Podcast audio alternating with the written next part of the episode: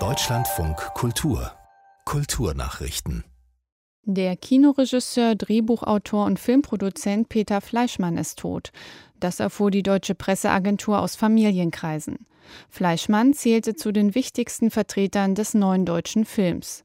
Hanno Geduldig. Zu seinen Hauptwerken gehören das Drama Jagdszenen aus Niederbayern und der Science-Fiction-Film Die Hamburger Krankheit über eine tödliche Seuche.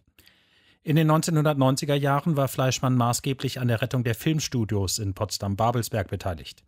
2003 gehörte er zu den Gründungsmitgliedern der Deutschen Filmakademie. Fleischmann wohnte zuletzt in Werder bei Potsdam. Peter Fleischmann starb infolge eines Sturzes. Er wurde 84 Jahre alt. Ein Jahr nach Abschluss der sechsjährigen Sanierungsarbeiten ist die Lübecker Karlebach-Synagoge mit einer Feier offiziell wiedereröffnet worden.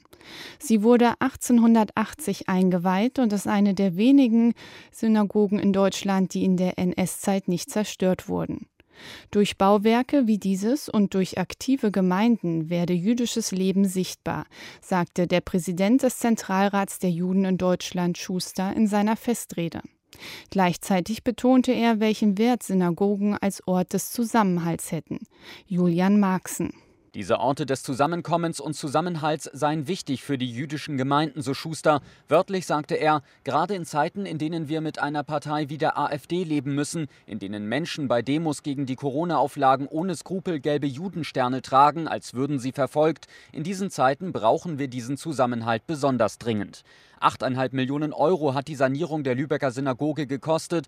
Geld kam unter anderem vom Bund und vom Land Schleswig-Holstein. Die Free Media Awards für unabhängigen Journalismus in Osteuropa gehen in diesem Jahr an Journalistinnen sowie Organisationen in Belarus. Darunter sind die Nachrichtenwebseite TUT und der Belarussische Journalistenverband, wie die Zeitstiftung in Hamburg mitteilte.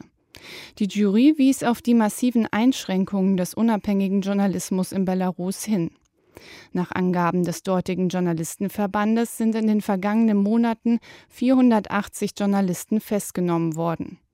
Mit den Free Media Awards solle ihre herausragende Arbeit gewürdigt werden, hieß es. Die Generaldirektorin der staatlichen Kunstsammlung Dresden, Marion Ackermann, hält nichts von weiteren Corona-Zwangspausen für Museen. Nötig sei ein dynamisches Modell, das Teilöffnungen, flexiblen Zugang und die Ausweitung von Öffnungszeiten erlaube. Man schaffe es nicht, die Häuser offen zu halten, wenn keiner komme, aber trotzdem volle Kosten entstünden. Noch ein Lockdown könne die Kultur nach Einschätzung der Museumschefin kaum verkraften.